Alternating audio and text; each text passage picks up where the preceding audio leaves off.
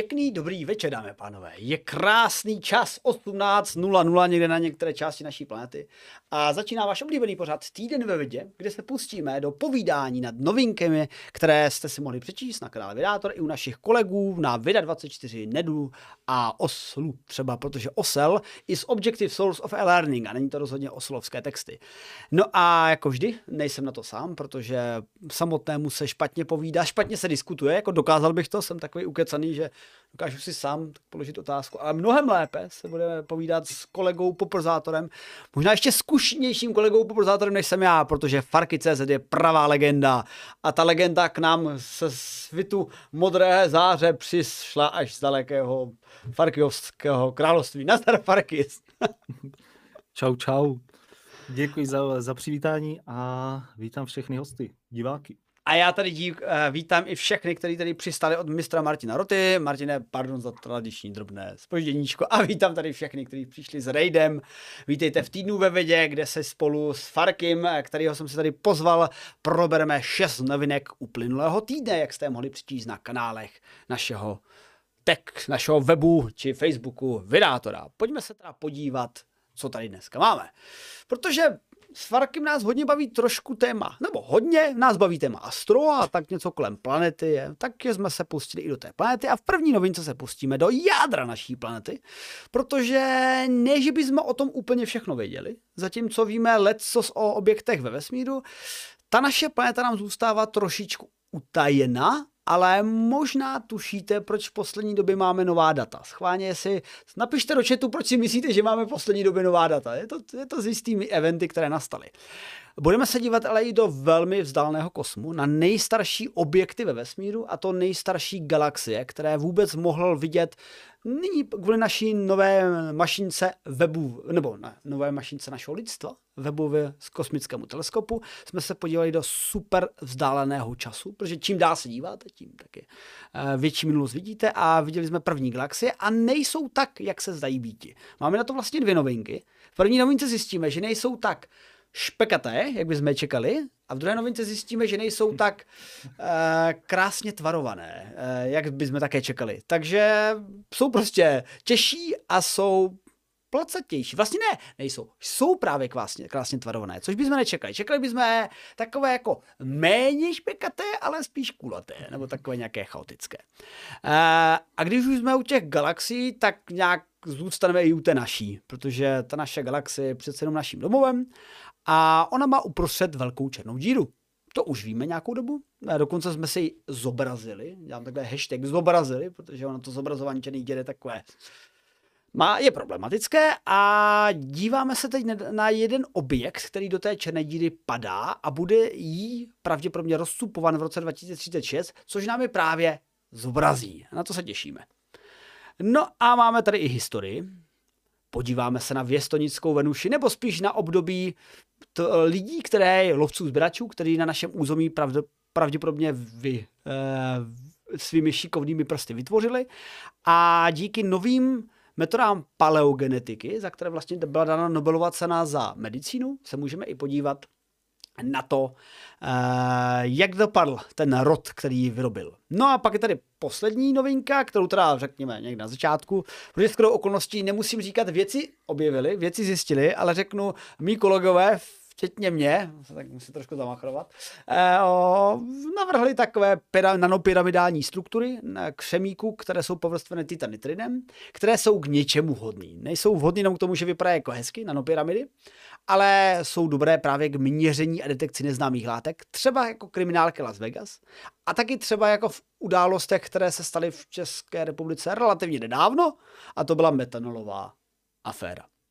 No ale než se pustíme do novinek, tak samozřejmě pro ty, kteří tady ještě neunudil můj dlouhý úvod, eh, je nutno představit i mého hosta, kterým je dlouholetý popularizátor vědy Farky eh, z kanálu eh, Farky.cz a pokud ještě kanál Farky.cz neznáte, přátelé, tak mrkněte. Farky, co vlastně máš teď poslední dobou roz, rozdědnaný ve svých videích? Ve svých videích já jsem začal koketovat s kratším formátem, takzvaný ty shorts. A možná jsi nějaký viděl a docela to mělo úspěch. Myslím si, že hlavně co se týče vědy, lidi nemají čas poslouchat dlouhý vysvětlování, takže musíš to zkrátit, to zajímavý a nadspat to tam a odchytit nějaký ty lidi, aby se podívali dál. To znamená, že ty možná budeš mít tu samou práci v rámci těch tvých krásných pyramidek, zaujmout lidi něčím, úvodem a uvidíme, jak to bude fungovat dál. No. Takže to je, to je jedna věc a další věc, teďka trošičku menší dokumenty.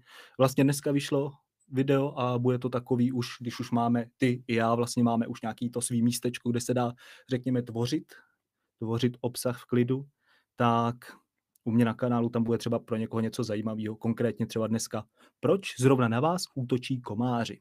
Takový, nebude to úplně do hloubky, ale bude to takový, řekněme, stravitelnější pro obyčejnější lidi, ne tak inteligentní jako ty, ale, ale možná o to víc příjemnější pro větší dosah lidí. No. Takže asi tak.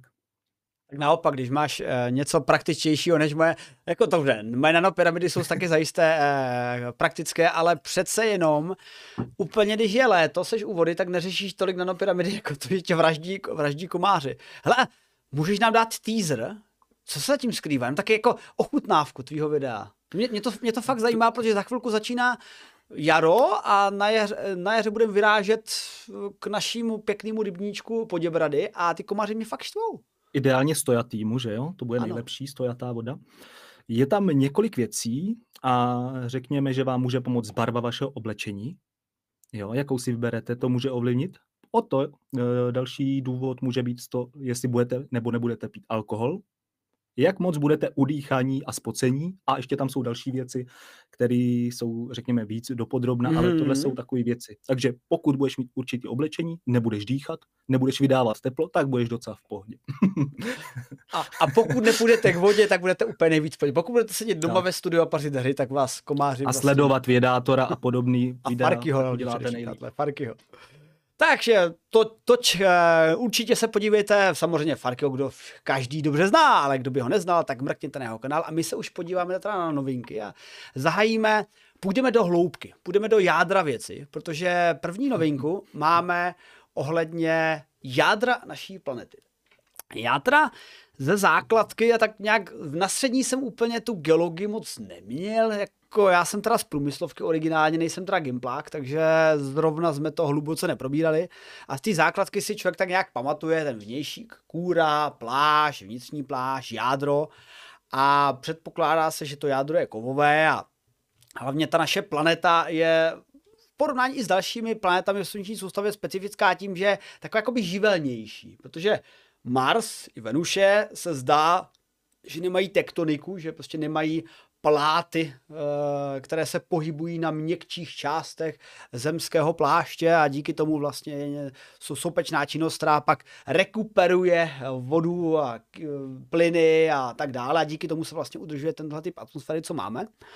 Tak to na ostatních planetách není, ale u nás i tyhle ty jevy vlastně způsobují to, co se dělo v nedávné době. E, e, protože předpokládám, že přátelé všichni víte, že v nedávné době bylo dost kritický zemětřesení, které se stalo v uh, Turecku a možná to bylo dost dobře medializované, ale bylo i dalších, vlastně to zemětřesení bylo dvojí, nedávno po sobě velmi vysoké energie, ale mezi tím jako proběhá na celé planetě mnoho dalších zemětřesení, třeba v oblastech, které nejsou obydlené, třeba především v oblasti, který se myslím říká, jak se mi říká, ohnivý pás nebo něco takového, pekelný pás, prostě tam, jak Ohnivý ja. kruh, jo, něco takového. Něco takové, jak je tam vlastně japonské ostrovy a tak dále. No a zač, ačkoliv zemětřesení je fakt nepříjemná záležitost, která stojí životy velkého počtu lidí a mm, budov a strojů a prostě je to katastrofa, tak je, tak je jedna skupina lidí, která na to čeká jak na smilování. A já se tě ptám, Farky, to je taková jako až skoro nemorální věda, by člověk řekl, ale jako musíš si počkat, ale potom zjistíš zajímavé informace o objektech, které normálně nemůžeš vidět. Kromě filmu uh, Jádro. Já si myslím, že aspoň je to výhoda, že z každé špatné situace může vzniknout něco dobrýho. Víš co, kdyby to bylo jenom to špatný, tak hold, občas se to stává, ale když už se to stane, tak aspoň to pomůže třeba dalším generacím, Eh, pomůže to třeba předpovídat, jak říkáš, to zemětřesení, nebo nám to pomůže, pomůže nahlídnout do, vnitř, do vnitřku naší planety. Mimochodem, jak jsi to říkal, tak taky si moc nepamatuju jen matně vlastně to složení našeho jádra a hodně lidí se ptalo, nebo i tak se ptá, jak se vlastně zjistí, když nemůžeš kopat, kolský vrt byl kolik? Pár tisíc, kilomet, pár tisíc metrů, rozhodně to nejsou stovky Mrkneme kilometrů. rychle. Já si myslím, že to mohlo být nějakých 20 kilometrů, rozhodně to není nic moc, nic moc hlubokýho. Ano, 12, hele, 12 kilometrů. 12. No, A už v té vlastně- hloubce, už v té hloubce, si si dobře pamatuju, je ta teplota tak vysoká, v 12 kilometrů a teď si vezměte ten celý poloměr země, je úplně jinde. trošičku jinde. No a vlastně už tam, jsme, tam byly věci limitované, viď, a aby mohli jít dál a zkoumat dál. Ale, jak si říkal, eh, člověk nemusí být přímo v místě v centru dění, ale stačí mu, eh, řekněme, důvtip a zajímavý zařízení a tomu se říkají seismometry, pokud to říkám správně. A v podstatě to měří, jaké si, jak proudí nebo jak proniká různým materiálem to vlnění. A Jedním z těch výhod v současné době je, že už má, máme ty seismometry. Celá země už je téměř objevená, nebo ve většině míst, kde se to hodí, jsou seismometry a dá se relativně pěkně zkoumat celá ta planeta a pokud, jak říkáš, v Turecku vznikne zemětřesení, tak uh, ty vlny prochází zemí a na druhé straně, na druhé straně planety se můžou zachytit, což právě věci už, myslím si, že to je eh, dlouhodobý výzkum, že to není jenom uh, to zemětřesení v Turecku, ale samozřejmě tomu taky velice pomohlo. A sbíráním těchto těch dat, těchto těch dat za dlouhou dobu pomáhá vytvářet jakousi mapu, lepší pochopení toho, co se děje uvnitř planety, aniž by tam člověk musel kopnout krumpáčem. A mimochodem to pomohlo objevit vlastně tu novou část, co si lidi, co si věci mysleli, že by tam mohlo být, ale neměli úplně důkazy. A to je další část, víš, která to byla ta část? nejvnitřnější vlastně innermost In, core. inner, innermost core. No, protože eh, ano jde o to, že my sice máme nějaké představy, co by se v jádru naší planety mělo skrývat, protože tak nějak ty horniny eh, plynule přechází z toho jádra k nám a některé v části pláště se pak jako vyvrhnou tím, že dochází právě k té tetonice, ale vlivem, ono to je celkem logický. Představte si, že máte puding, do toho pudinku dáte třeba, nevím, kuličky skleněný a dáte do toho piškoty. To je moje oblíbená jídlo. Eh, puding z piškoty. Tak ty piškoty jsou takové lehké, tak ty vám tam plavou. Když tam dáte ty kuličky, tak ty vám tam po nějaký době spadnou do hloubky. V podstatě viskózním tokem, zítra to budu učit, musím se to ještě připravovat, viskózním creepovým eh, tokem se vám dostanou ty těžší části kuličky až do, na dno talíře a pudinku a stejně to funguje s naší planetou. Ty těžší části, molekuly, horniny, prvky, tak šly prostě hlouběji, hlouběji, hlouběji a očekává se, že jádro plan naší planety je z rozstaveného železa, ale při těch zvýšených tlacích už ten pojem rozstavený a pevný už je takový jako, jako dost rozmazaný. V podstatě, to, to, to splývá. No. Mm, protože ono, ono je to jakoby uh, rozstavené, takže by to mělo být jako kapan, jak si představujeme třeba rozstavený kov, ale při tom tlaku se to spíš jako chová a interaguje to tak stlačený, že se to chová v podstatě jako zase pevná látka. No a, a takže ty, ty přechody se čekaly tak nějak jako přirozený, že, ty, jako, že, tam ne, že tam nejsou, že je to také gradientní, bych řekl postupný, ale podle těch detekcí díky těm zemětřesením bylo zjištěno, eh, že eh, v nějaké části se nachází, tady mají dokonce i rozměr, 600 až 700, něco takového? 650 kilometrů, taková velmi hustá kovová koule, která, a, mezi kterou je ostrý přechod mezi tou další vrstvou. A ono ty ostrý přechody a, jde dobře detekovat. Protože já třeba mám tady teď takovou krátkou ukázku ze svýho článku, který jsem dělal o silikon karbide, kdy si já naopak ty vrstvy vyrábím, takže vím, že tam jsou, že tam vyrobím. A, a ono obecně třeba je někdy těžký sledovat eh, chemické studium něčeho nebo eh, spektrum nebo strukturu, jaký ty materiály mají, ale když je tam rozhraní, tak se tam dobře právě odráží ty vlny. A, a přesně tohle to taky zjišťují ty věci, že oni díky tomu od každého rozhraní se trošku něco odrazí, tak je to takový, jako kdybyste měli po cestě Eh, skrze tu zemi takové jako menší hlás, hlásidla nebo menší odrazný plochy a z každého přijde menší echo a díky tomu věci prostě zjistili OK, je tam nějaký rozhraní a zdá se, že tam ta část toho pravděpodobně kovového jádra, jako nebude to čistý železo, bude to nějaký jako nějaký sarety tam budou, ale bude osamocená. A ono jako pro nás, to zase jako úplně neznamená, že když budeme potřebovat víc železa, že se tam provrtáme. Vy, jak říkal Farky, Kolský vrt 12 km proti 6378, šetří se osle. To je jedno z mála věcí, co si pamatuju v rámci čísel, tak si pamatuju velký prd a vždycky si taky musím pomáhat nějakými zápisky. Tak jsme ještě hodně daleko, ale uh, je to další informace a ve výsledku je třeba zajímavý, že na to přišli s pomocí toho, ne, že by třeba neobjevili nějakou záhadnou metodu. Oni furt používají stejný seismografii, co předtím, ale zdokonalili jejich citlivost. Nebo ne stejný, ale udělali mají vylepšený a zdokonalili jejich citlivost. Takže jsou schopni, dřív byli schopni detekovat, jak říkal Fraky, ten odraz, tak jeden, a teď jsou schopni detekovat z těch největších zemětřesení i šest odrazů.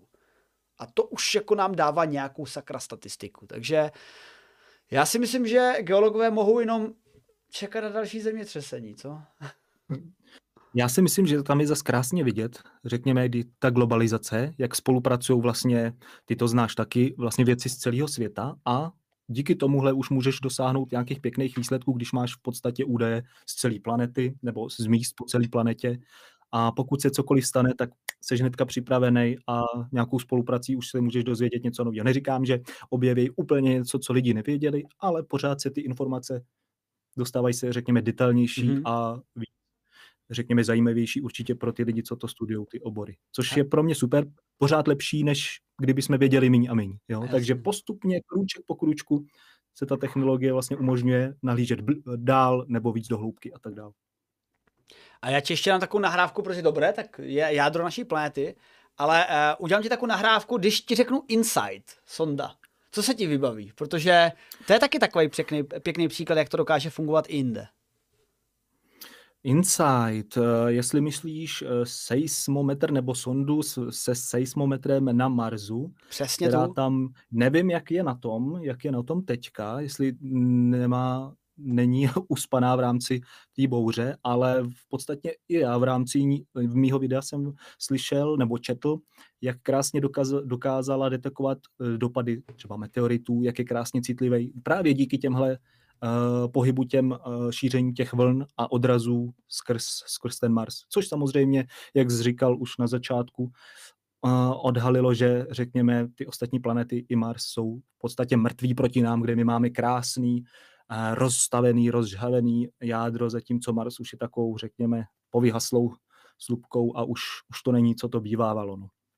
Jo. Ale přece jenom něco, nějaké pohyby tam jsou. A ještě já jsem tady řekl také tvrzení a v chatu se mi tady objevila poznámka, a co ta Venuše, přece ta eh, desková tektonika, no obecně pod deskovou tektoniku určujeme a detekujeme podle počtu aktivních sopek, protože to je důkaz ty deskové tektoniky. Na Marsu ji prostě nevidíme. Na Venuši mohli byste argumentovat, že blbě vidíme, protože přes mračné jde blbě vidět, ale používáme radarové, radarové mm, skeny na planety a tam se taky moc jako úplně sopečné aktivity teďka v současnosti a myslím že geologické současnosti, nemyslím jako dneska, včera, před týdnem, ale třeba jako před deseti tisíci lety a tak dále, neděje. Ale jsou jako úvahy, že by se tam toho mohlo dít víc i kvůli tomu, že ta atmosféra jest do, byla pravděpodobně právě tímhle zajištěna, že více více právě tou infúzí plynu do atmosféry. Takže eh, jo, jsou teorie, ale zase se předpokládá, že rozhodně ne tak aktivní jako na Zemi, nebo třeba tak aktivní jako na měsíci Io, Jupiterově, které, kde to tam vaří, stoptí. Mimochodem, to je taky můj oblíbený měsíc. Mně se líbí, jak vlastně na Io, taky malinký měsíček má taky tektoniku kvůli těm um, slapovým silám. A ten plyn, ten Cyrite, pak mizí uh, na, za oběžnou dráhu a sviní potom Evropu. to je super úplně. Jak tam probíhá tak interakce, to se mi, to se mi prostě, musím říct, líbí. Ale ten insight, uh, jak říkal Farky, i právě díky marzotřesení jsme mohli zjistit nějaké informace o Marsu, o marzovském, ale akorát ty marzotřesení tam nejsou jako v Turecku. My bychom potřebovali na Marsu jako v Turecku. Bohužel sonda Inside už je uspinkaná nejspíše navždy, takže nejenom kvůli bouři, ale pampalá, konec. Ale jenom také zajímavý fakt, kdyby vás zajímalo i třeba složení slunce, hvězdy naší, tak i heliosférické, takzvané heliotřesení je něco, co nám podává informace, takže dokonce i to vlastně plazma, které se těžko představuje jako pevná struktura, tak i to jakoby může procházet třasem a zjišťovat nějaké informace. Takže skutečně z něčeho špatného může být i něco dobrýho. A díky spolupráce víme více o jádru země. A na závěr bych doporučil pro ty, které zajímá víc jádru země, tak si dejte buď kvalitní tvorbu, jako Ježišmarja, jak se to jmenuje, to, to jsem byl viděl, do středu země, nebo jak se to jmenovalo, od toho... Cesta do středu země, nebylo to cesta, nějak? Jo, cesta do středu země, už jsem, Ví...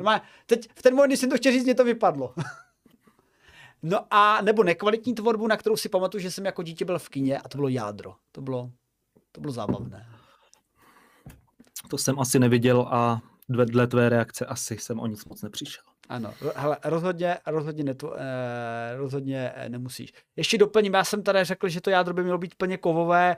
Eh, očekává se, že jádro má různé, různé typy materiálu, eh, železo, nikl a, a jako ten kov je tam teda převážně, protože je těžší, ale jako teda doplnil bych, jako co se týče toho složení. Ale moc o něm nevíme právě. Ale je to zajímavé, že nás právě zajímají třeba další, a ještě doplním pos, poslední věc kolem jádra. Já, se, já ty jádra planety mám rád, protože miluju knihu od Artura C. Clarka eh, Rajské fontány a eh, kde potřebují vlastně oni tam z diamantů potom udělají uhlíkové nátrubičky, což nedává moc smysl, takhle to nefunguje, ale nevadí. To, to tam se trošku u, u, Uhlík jako uhlík. Uhlík jako uhlík, no.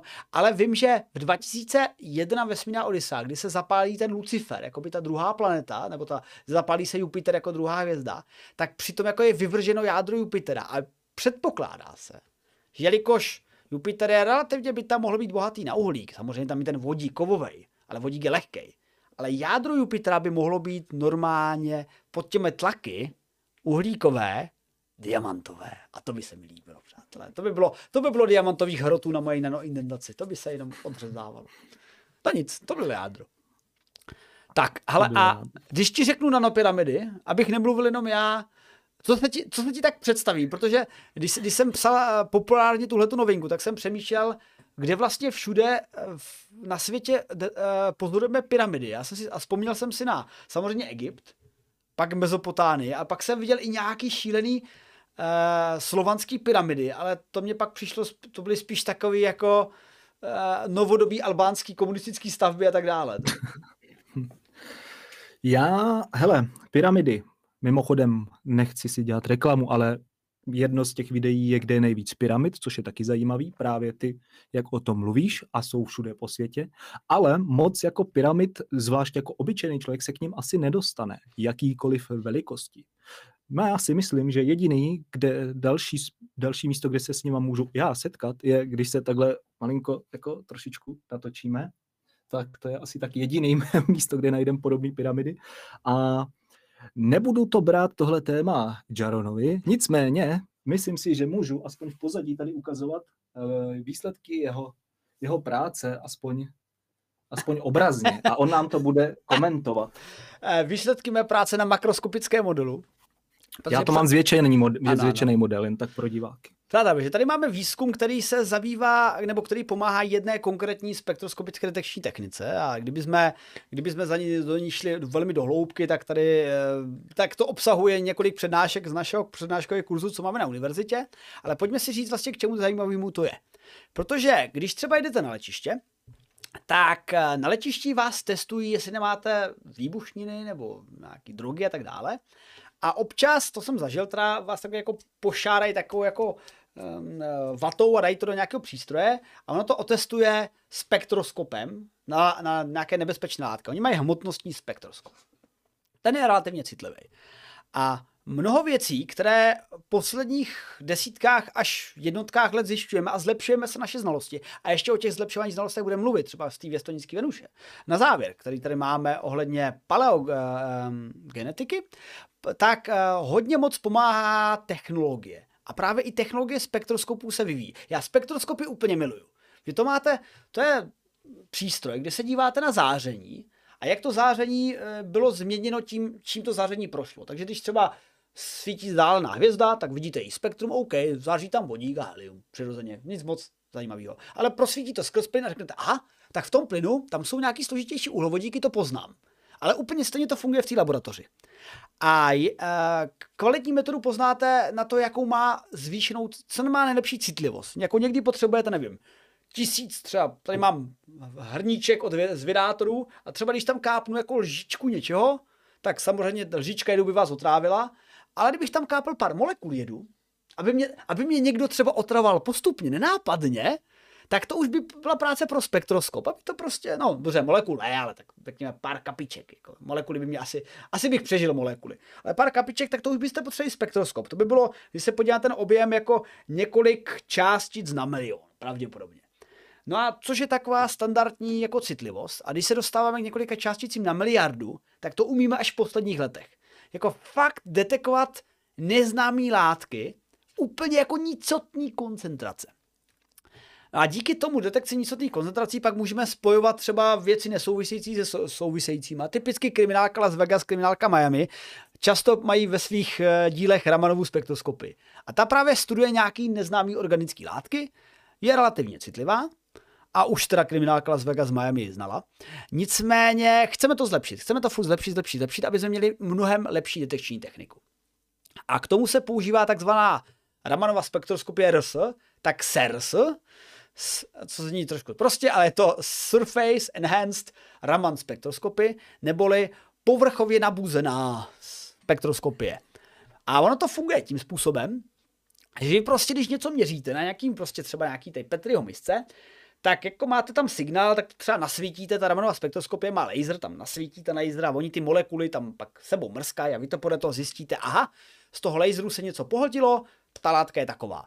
No ale když je tam ty látky strašně maličko, to, to, ty dva fotony se prostě ztratí z ní, no, nemůžete. Ale když použijete SERS, tak to můžete vidět. A SERS musíte něčím udělat.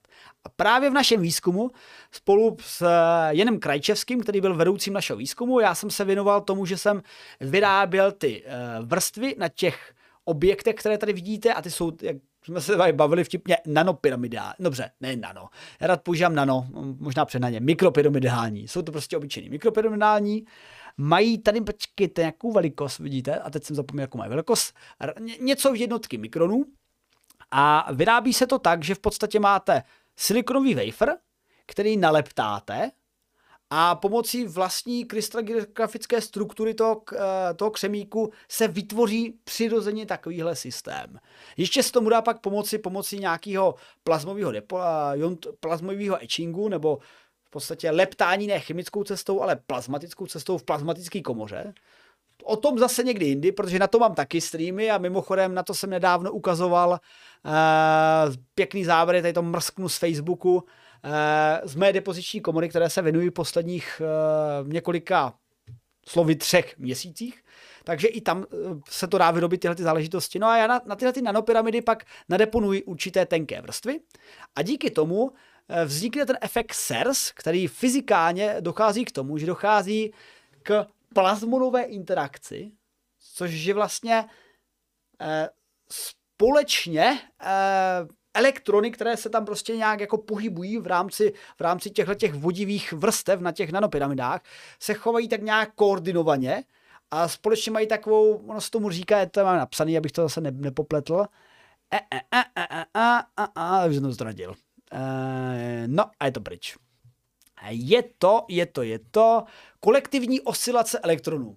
Tak, tak to se mohl říct z hlavy. Takže díky kolektivní oscilaci elektronů dochází k tomu zesílenému jevu a co se nám teda povedlo v tomhle článku, to pak jako ukazujeme, já se podívám, jestli ten odkaz na ten článek by ještě měl fungovat, kliknu na něj.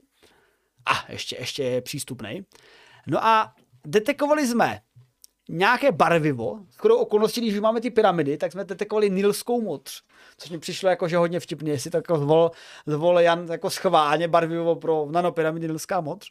No a zatímco ta nilská modř bez toho efektu SERS při malinkých koncentracích fakt jako vidět nejde, tak když jsme tam prostě, když jsme to narvali na ty destičky z toho našeho, eh, z toho našeho mm, nanopyramidální uh, struktury, a která byla povrstvená, tak jsme zjistili, že jsme fakt schopni detekovat až úplně miniaturní koncentrace 10 na minus 9 M, což je nějaký jako hodnocení koncentračního, pomě, koncentračního množství.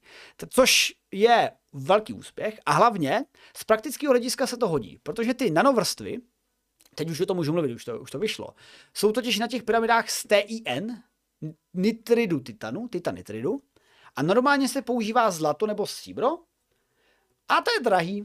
A vlastně tohle je levnější. A dobře, tak ty tenké vrstvy mají pár nanometrů, tak, tak to nemusí být tak zase rozdíl finanční. Ale ty terče, které na to kupujete, jsou sakra drahý. Když si koupíte terč, který má tak, takovouhle velikost a je zlatý, tak úplně to není standardní věc, co se dá dobře koupit, ale tak je to víc vydrží, protože jestli jsou mezi vámi lidi, kteří jsou kutilové, tak z, mě, si vzpomeňte na vaše vrtáky.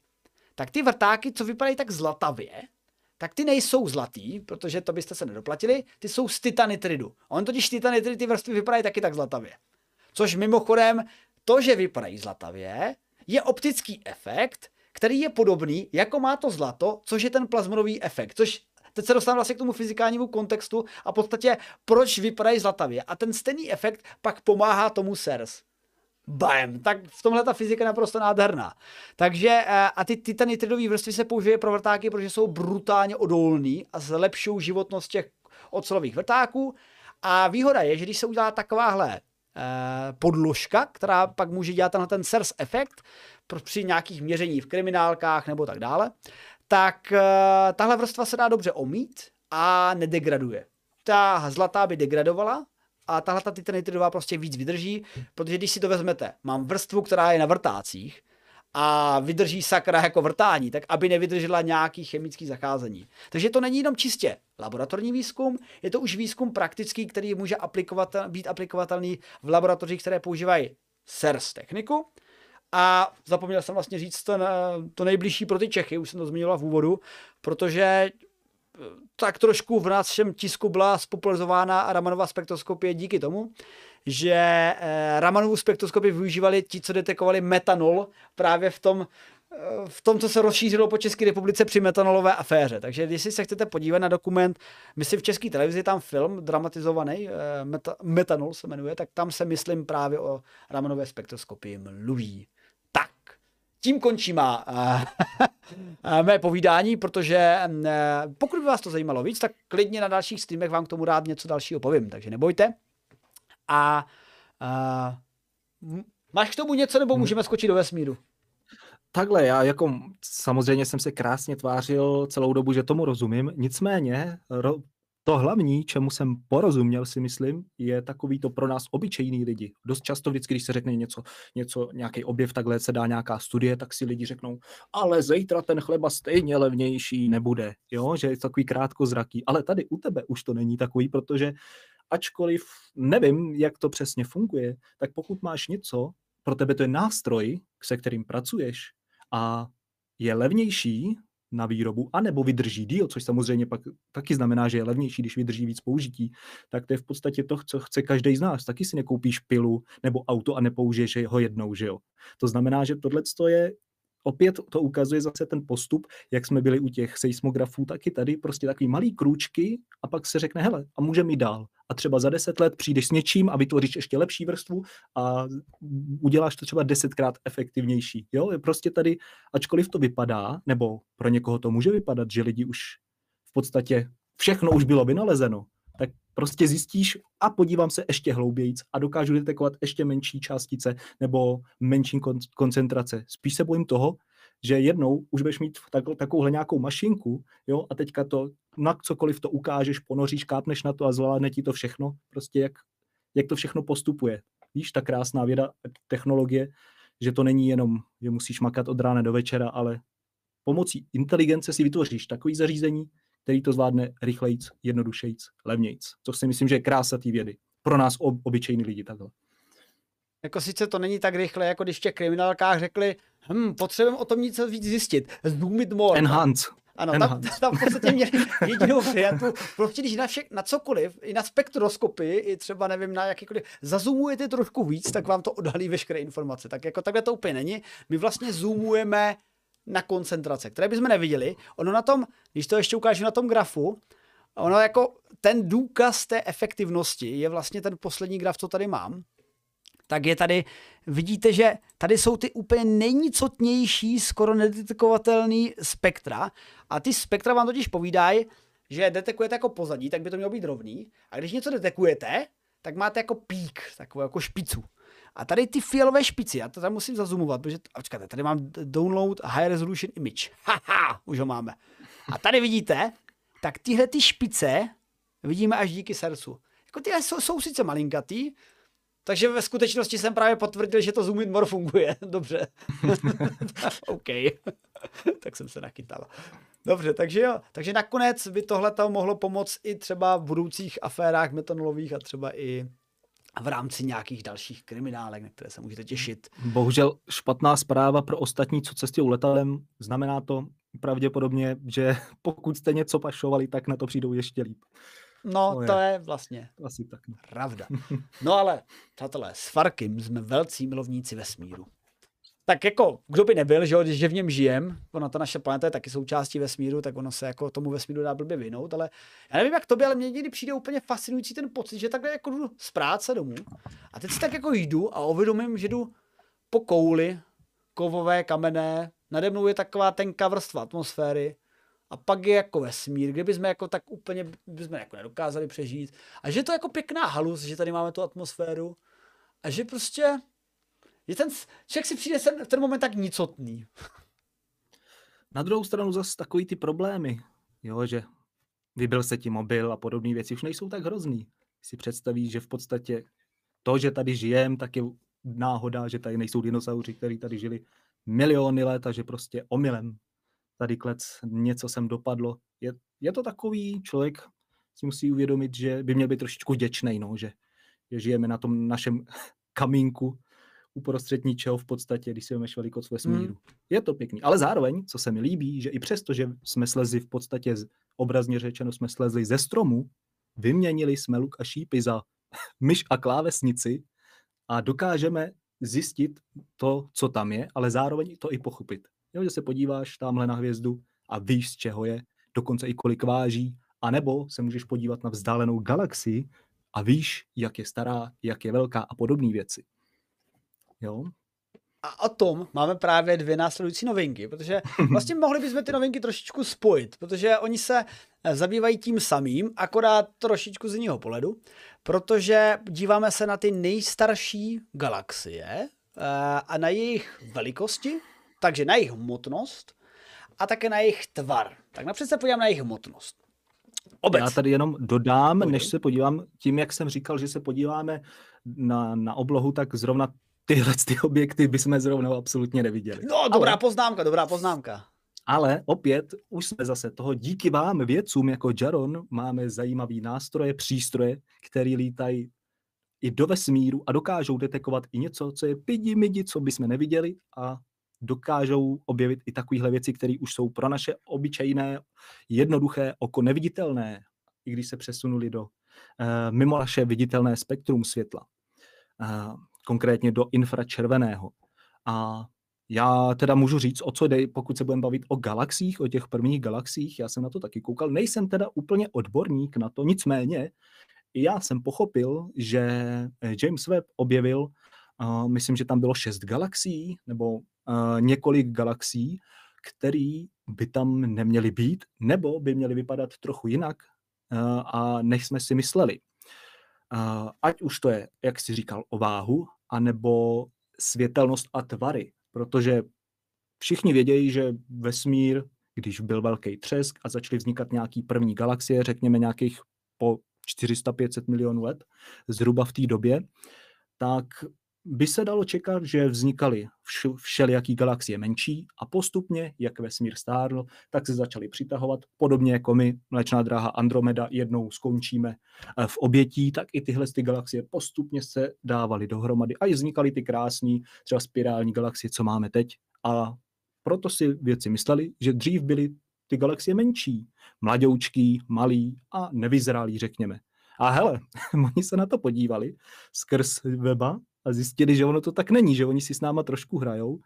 A co teď s tím? Jestli nám to teda řekneš, vysvětlíš blíž, oni, oni jsou v podstatě vyzrálejší a těší to, jako kdyby přišel 50-letý tlustší chlápek eh, do školky a začal tam a ty bys přišel do školky pro dítě a řekl si, co tam dělá. Jo? Prostě to by tam být nemělo. Je to blbý přirovnání, ale stáří, větší stáří i větší hmotnost by tak nějak souhlasili. Jak v druhém článku naznačil Ladě, tak je to jako kdyby jsme se dívali na pubertáky a ty pubertáky by najednou chodili o holy a nadávali na, mla, na mladší. tak, tak to s těma galaxiemi skutečně vypadá, protože uh, oni, či, velká část těch galaxií je neviditelná, protože existují takové ty záběry, jak se po pravděpodobném počátku vesmíru, velkém třesku, což byl žhavý začátek kosmu, rozfoukla hmota, nebo energie, tady to bylo spojené, ale řekněme pak jako, říkejme tomu hmota, i tomu, tam těm politickým částím, včetně fotonů, rozfoukla pak se jako po tom rozfouknutí některé části začaly spojovat. Sice ono se to jako roztahovalo, ale některé části se gravitačně začaly spojovat do takových uchválců. Trošku to připomíná, když jste, jestli jste viděli nějaké simulační modely houbu na mycí nádobí, kdybyste ji hodně zazoomovali, dneska budeme furt zoomovat, tak takové ty propojené části té houby, tak jako to jsou ty vlákna temné hmoty, v jejich intersekci se taky objevila i svítící hmota, tam jsou ty galaxie. Samozřejmě mm, tu temnou hmotu úplně nevidíme, ale je jí víc v našem vesmíru.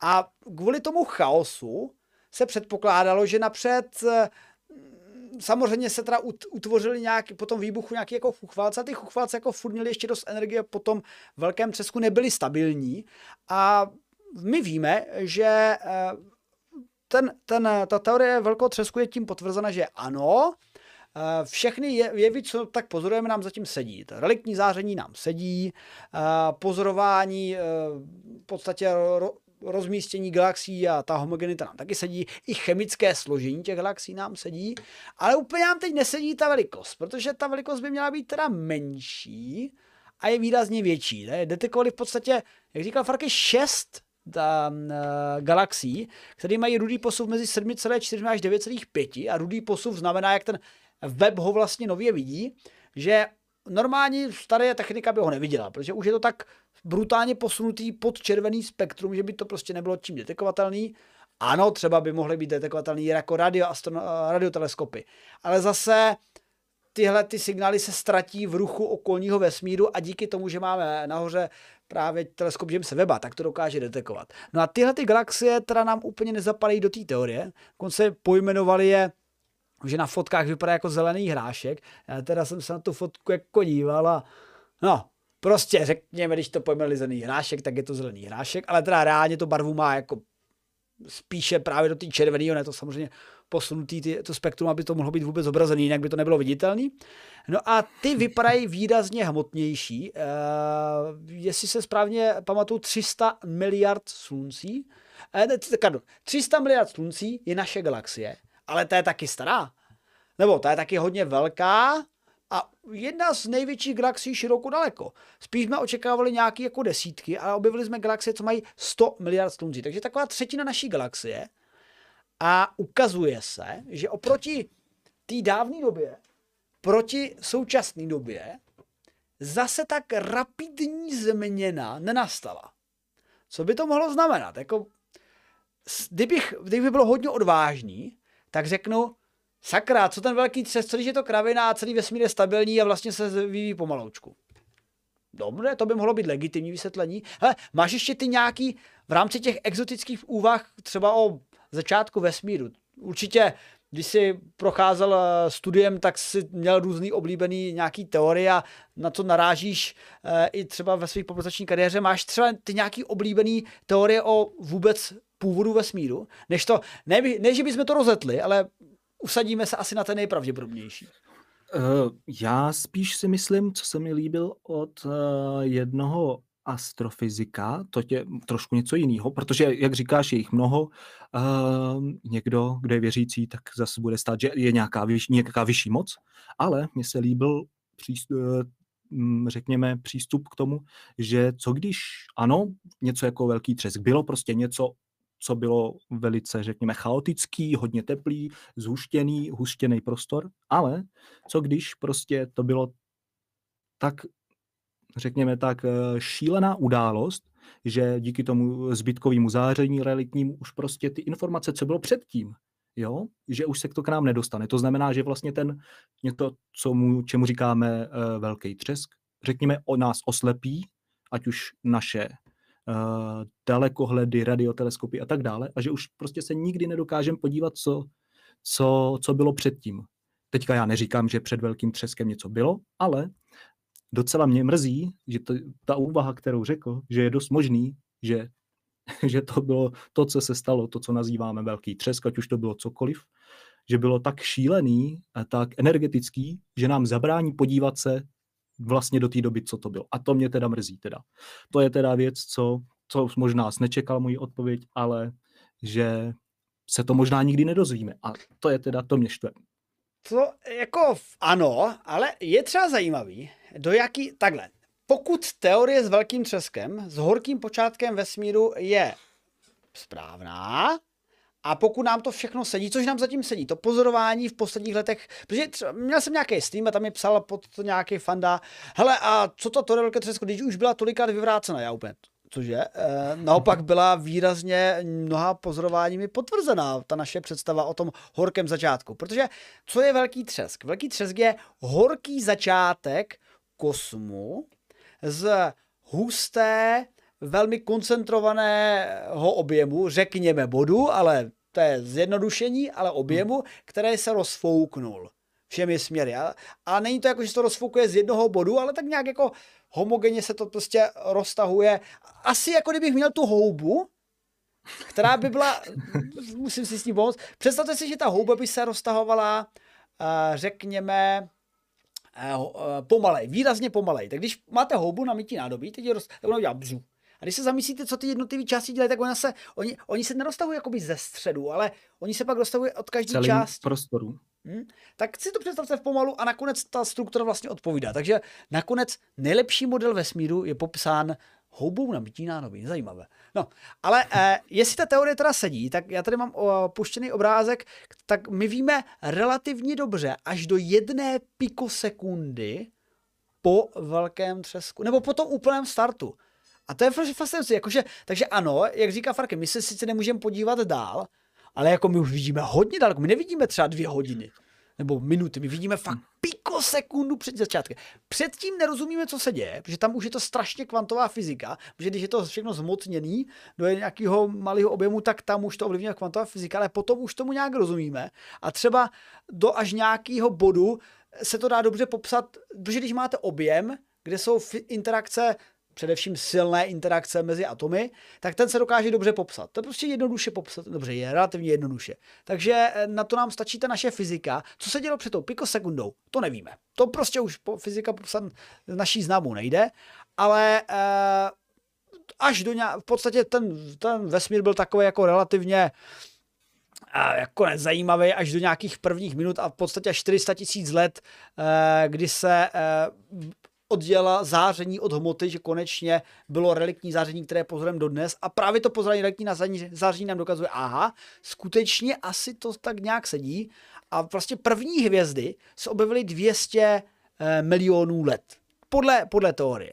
No a, my se, a teď, když se vrátím do té naší novinky, tak ty galaxie, které pozoroval James Webb, by se měly objevit něco až 700 až 500 milionů let. Takže 200 milionů let podle teorie první hvězdy, a což jako znamená, že ty chuchvalce maračna plynu, samozřejmě to primordiální helium a vodík, což je mimochodem další důkaz elektního uh, velkého třesku, to množství helia, který je pozorovatelný ve vesmíru, je vyšší, než by ho měly vyrobit hvězdy. Takže pravděpodobně by mělo vzniknout při tom velkém třesku. Zase další jakoby potvrzující aspekt. No a, a, a takže podle té současné to je 200 milionů let první hvězdy, takže v první těch uchvalců v prachu plynu najednou pš, zapalí se první hvězdy. A galaxie, jak je relativně známe dnes, takže galaxie plné hvězd, 200 až 500, 700 až 500 milionů poté, nebo uh, po začátku, takže to máme vlastně 200 versus 500, tak to jenom o 300 dál.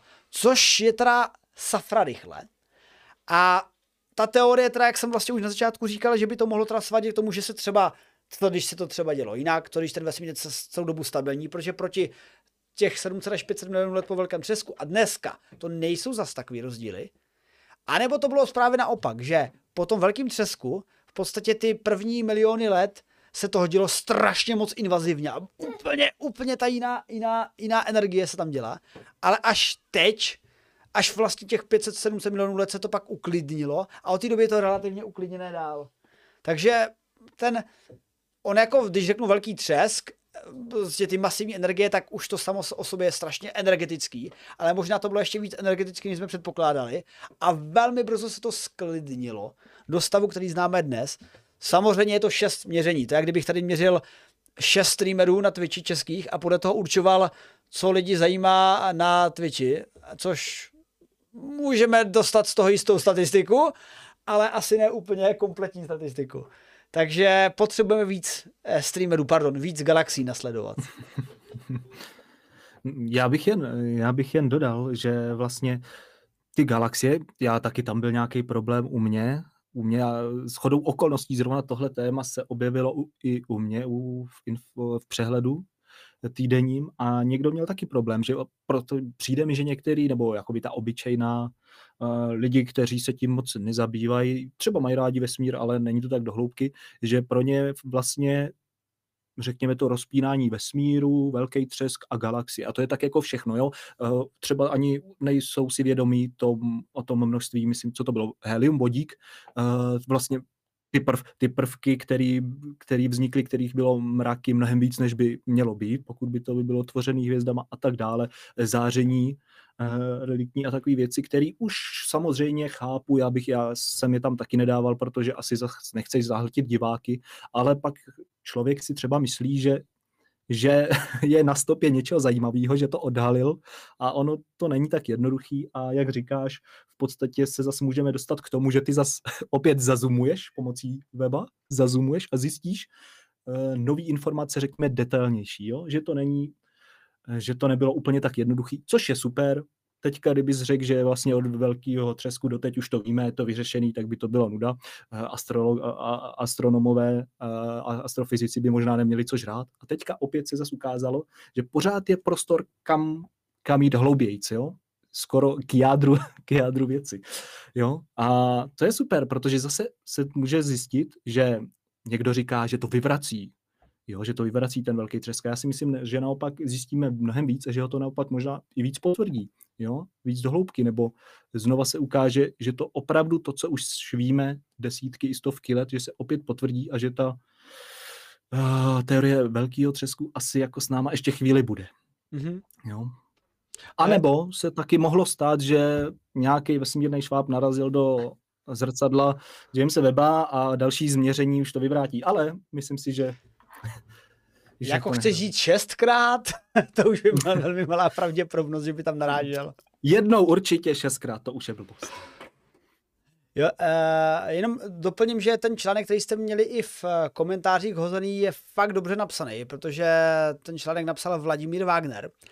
A ten, když píše poprzační článek, tak to rozhodně není ta moje a, a Farkyho rychlovka, kterou si můžete přečíst a přijmout vědu, ale můžete se prokousat. A hlavně ten úvod eh, toho článku na Oslu, eh, ten úvod eh, popisuje kompletní představu, jak vnímáme, jak vnímáme velký třesk a co nám vlastně potvrzuje ten velký třesk skvěle napsaný nejnovější černek od Vladimíra Wagnera. A teď, když jsem zaroval dolů, tak mě překvapila moje fotka, že vlastně on tady eh, eh, ještě vládě eh, postuje i eh, pořad, který jsme měli nedávno, takže taková drobná reklama na další typ pořadu, protože s Martinem Rotou a pod vedením Aleše Brunslíka Rejži máme pořad Co by kdyby? A právě v pátém díle vystupoval autor tohoto článku Vladimír Wagner. Na trošku jiné téma, nebylo astro, nebylo galaxie, bavili jsme se o jaderné fyzice, jaderných silách a fúzní energii i s Danou Drábovou, takže to bylo celkem, celkem fajn, ale opravdu tenhle ten článek, jestli, jestli chcete víc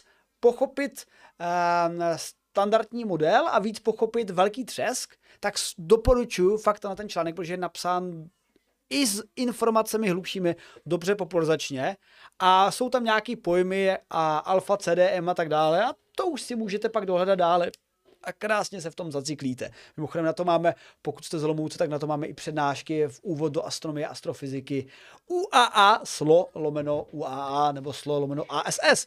Pokud tady máme studenty, už víte, co si máte zapsat. No ale uh, s Farkem jsme teda vyřešili, že pozorování weba ukazuje na řekněme, hmotnější galaxie, než bychom předpokládali, než bychom tušili. A pak tady máme druhou novinku, která s tím tak trochu souvisí, protože web zjistil, že pohledem na vzdálené galaxie na počátku uh, času vesmíru, že nejenom že jsou hmotnější, ale jsou i diskovější. Protože, takže tady máme už druhý vyvrácený, druhý vyvrácený jako předpoklad. Očekávali jsme se, že v tom chaotickém prostředí ještě ty galaxie nebyly tak hmotné, protože my jsme třeba nedodali, že ten vývoj těch galaxií spíš měl být z menších, z holuků, neforemné, ne taky neforemný prostě jako chuchvalce sféroidy, bychom to nazvali, a které se tak nějak jako spojují dohromady a těma interakcema vlastně dochází k tomu i tvarování do disků, ale zjistili jsme, že jsou teda hmotnější a pro jistotu jsme zjistili, že ty galaxie už vlastně v dávné minulosti i měly tvar disků. Což teda není na šesti galaxiích pozorování, ale je to pozorování na 850 daných galaxií, takže statistika je trošičku lepší. Takže ne úplně ty nejstarší, ale podle všeho množství galaxií, které měly už relativně diskový tvar, s kruhovou výdutí uprostřed, což je taková ten standardní tar, tvar uh, naší Milky Way, tak ukázal se být četnější, než jsme čekali. Takže, a to je vlastně ne, bohužel potvrzení toho je naší předpokladu, ale jakoby druhý vyvrácení, ale dává to smysl vlastně ty dvě novinky vedle sebe, že OK, takže něčemu v tom, v, tý, v tom vytváření galaxií ještě nerozumíme, a teď máme dvě indicie, jakože tomu zatím fakt nerozumíme, protože jak, jednak jsou hmotnější, blíží se hmotnosti té naší galaxie, což jako, a ty hmotnější galaxie potom mají tak eh, tradičně takovýhle ten diskový tvar právě vlivem rotace, vlivem interakce s okolím, pak dostává, dochází diskového tvaru. Spíš bychom čekali, že budou menší, méně hmotné a takové jako kulové. A takže tahle ta nová, nová, uh, nový výzkum teda ukázal, že dokonce i mají tu svoji příčku, kterou můžeme pozorovat v Milky Way.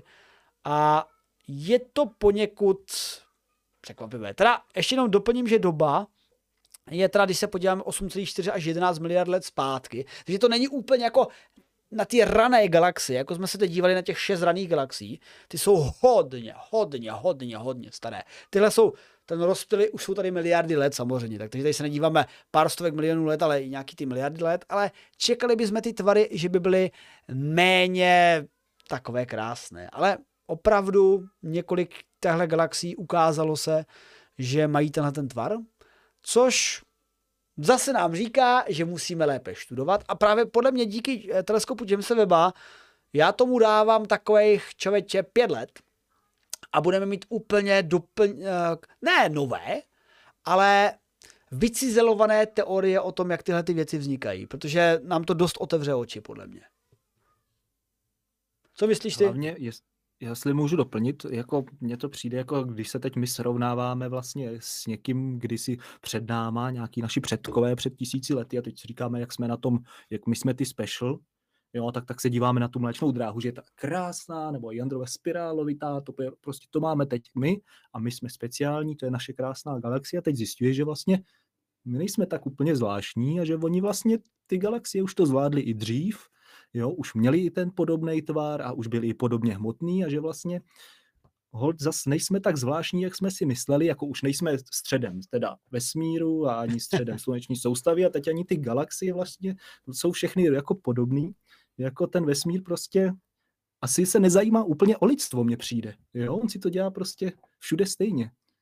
No, hmm. nemáme nějaký speciální zacházení, no.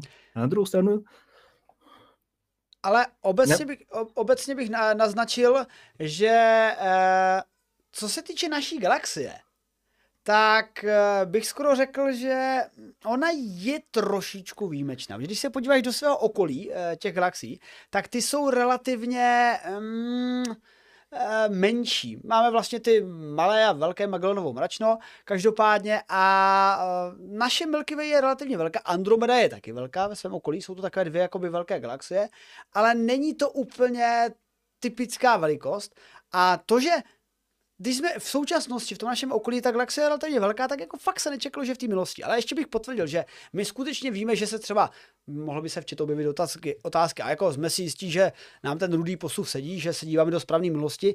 Chemický složení naznačuje, že ano, ty hvězdy, je to skutečně hvězdy první, první generací, samý vodík, helium, žádný těžší prvky, málo ještě po výbuších supernov, takže se skutečně díváme na galaxie, které jsou a, opravdu staré, ale už mají nějaký ten základní tvar. No a, a v chatu se objevila zajímavá otázka od Ujicenziho na gravitační vlny a ta vůbec nebyla špatná, protože jestli máme ten náš horizont, tak teď se nepodíváme, vlastně to reliktní záření těch, po těch 400 tisíci uh, letech po velkém třesku, tak mohli by nám třeba něco prozradit gravitační vlny, je tam položený dotaz. Ano, gravitační vlny by mohly být zajímavým nositelem informace. Ale my jsme teď v bodě, že gravitační vlny používáme pro detekování velmi silných eventů. Jakože cokoliv se děje z vesmíru, třeba když to řeknu jednu, srazí se dva šutery, tak to udělá nějakou gravitační vlnečku. Když se srazí eh, dvě, dvě hvězdy, tak to udělá gravitační vlnku. Když se srazí neutronové hvězdy, černé díry, tak to udělá gravitační vlnu a ty my jsme schopni detekovat pomocí uh, detektorů LIGO a ten druhý si nespomenu. Uh, uh, na naší planetě jsou tak... Ne. No, Ligo a ten druhý, napište nám do chatu. No a, a, a poté, co jsme se to naučili detekovat, tak už jsou tyhle, ty, tyhle ty detekce pro nás jako známý a na to pak korigujeme další, další pozorování, další pozorování a jdeme do citlivějších a menších gravitačních vln. Ale po velkým třesku, ačkoliv to zní jako obrovský jev, to musela být spíš taková jako už za, ty, za tu dobu, kdy se ten prostor roztáhl, i, i taky to reliktní záření nebyl, nemělo 3,4 Kelvinu. Ono bylo úplně na jiných energiích v té době, když se, op, když se rozdělovala ta hmota a záření. Ale tím roztažením vesmíru se znížila vlnová délka toho reliktního záření, ta, což má teplotu 3,4 Kelvinu. Tak i stejně ty gravitační vlny pak došly k tomuhle tomu efektu a byly výrazně oslabeny. Ale jako ta idea tam je, že samozřejmě by byly slabí, ale jako byly by v procházející vesmírem. Já se obávám, že v současnosti relik, eh, gravitační vlny z tohohle období, jako ještě před tím reliktním zářením, eh, jsou nedetekovatelné, ale zase by mohly být tak homogenně procházet vesmírem, jenom, jenom jsou pro nás spíš šumem, který nejsme schopni detekovat. Ale je to dobrá úvaha, je to dobrá úvaha určitě. Tak, no ale hele, když už jsme v těch galaxiích, tak teď jsme se dívali na ty nejstarší galaxie, tak pojďme se podívat třeba do té naší galaxie, protože i ta naše galaxie je taková pěkná, tvarovaná, je vlastně velká, už jsme řekli, 30 tisíc miliard sluncí, má hmotnost. A černá díra v naší galaxii je pojmenovaná Sagittarius A, nebo spíš je to, není to úplně Vlastně ona se jmenuje Sagittarius A s hvězdičkou, ale je to, protože je v oblasti e, střelce, jsou hvězdí. A tam někde je střed naší galaxie. A my ho teda blbě vidíme, protože kdybychom se podívali když, když se podíváte na vesnicích, my v městě to asi úplně moc neuvidíme, protože jak si tam prostě neuvidíte nic, ale třeba ve hvězdánách, tak tam stejně vidíte mračná prachu a plynu, ale pomocí dalších detektorů rádiové vlny, obzvláště se můžeme podívat i skrze ty mračná, planu, prachu, mračná prachu a plynu, pardon, a dokonce jsme si dokázali zobrazit Event Horizon teleskopem, teleskopem velikosti celé naší planety, kdy si spojili ty různé teleskopy, zobrazit i tu černou díru uprostřed a věci ní zjistili zajímavé, zajímavý objekt, který se zdá býti, že ho slupne, ta černá díra. Jak se na to těšíš, Farky? Protože je to, je, ne, je to celkem za chvilku, není to za dlouho. Já jsem se bál, když jsem četl tu novinku, že se dočtu k něčemu třeba 2350 a řeknu si, skvělé, eh, tak budeme si tady předávat mezi fanoušky jako informace, aby to předali svým pravnukům, ale vypadá to pozitivněji. Je dobrý, že tohle nebude generační projekt, ale že to bude něco, co si člověk může užít. A naopak, když si člověk vezme jakoby astronomické vzdálenosti a věky, kdy se co děje, tak tohle je v podstatě lusknutí prstem a vlastně tam už v té už v studii bylo nějaký data za posledních 20 let, který už velice dobře ukázali, co se s tím objektem, na který ty nará, narážíš v naší galaxii, děje. Jestli jsem to pochopil, tak přesně jsem neví, co to je. Mohlo by to být pravděpodobně nějaký oblak nebo nějaký, uh, nějaký prostor vyplněný uh, plynem nebo mrať, nějaký jakýsi mračno.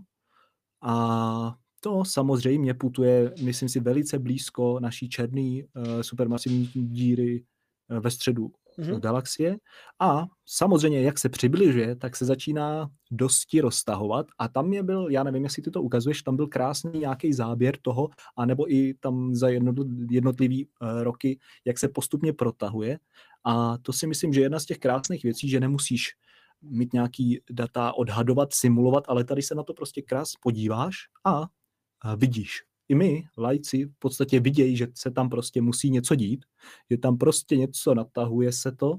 A jak jsi říkal, kolik? 2036, myslím, že to bude, že se opravdu jako eh, rozjede pořádná show, kdy tohle mračno by mělo být z části nasátý, polapený, a zbaštěný vlastně tou uh, černou dírou. A to si myslím, že je krása vidět takovéhle věci. A předpokládám, a když tak mě oprav, až bude padat materiál té černé díry, tak opět uh, to bude uh, budoužně pro věce, které budou moct zkoumat, co se vlastně v tu chvíli děje a pozorovat věci, které normálně nemůžeš. Jo?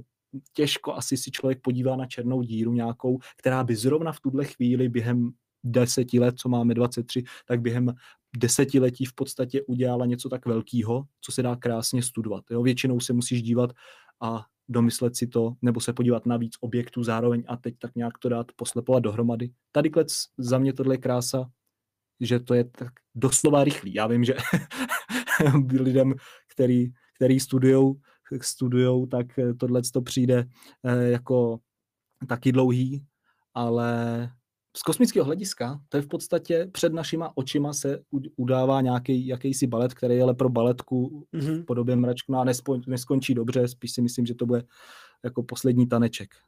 A já jsem zvědavý, co vědci, co vy vědci dokážete vyčíst vlastně z tohohle, co novýho. Opět si myslím, že hodně lidí si bude říkat, jo, že se věda o, o, obrátila na ruby, dřívější teorie budou zbořeny a já si myslím naopak, že to potvrdí většinu věcí už co už dneska známe. Jo. Mně se fakt jako líbí, že uh, pozorování v roce 2036 nám konečně zase může uh, rozsvítit tu naši černou díru, protože ono, zní to, zní to, ano, potřebujeme rozsvítit černou díru, protože potřebujeme, protože ono, objekty černé díry jsou černé právě protože pohlcují kromě hmoty i záření a proto, jak si nejdou vidět, tak je vidíme buď, že se jako přeletí přes něco a tím jako pohltí to světlo, anebo že něco slupnou a pak naopak září jako září pořádně. No a právě díky tomu objektu, který teď pohltají, tak by mohly být rozářeny. A mimochodem, e, není to jenom jediný objekt, protože kolem toho centra galaxie se toho pohybuje trošičku více. Tohle je jedna Uh, jeden ze snímků z, Kekova, uh, z Kekovy observatoře, tak to X7, ten objekt, který, o kterém tady mluvíme, tak je tenhle ten, ale jsou tady jako další zajímavé objekty Gčka, což jsou zase jiné eh, mračná. My jako to nevidíme úplně ostře, jako není to jako když se podíváme prostě na další planety eh, naší sluneční soustavy, kde krásně vidíme jako strukturu, ani u těch exoplanét nevidíme strukturu. Tam jsme taky rádi, že detekujeme, že tam něco je. A ono, když se díváme skrz uh, takovéhle objekty, tak uh, skrz ty mračna plynu a prachu, tak prostě jsme rádi, že vidíme jako nějaké jako mlhy informací.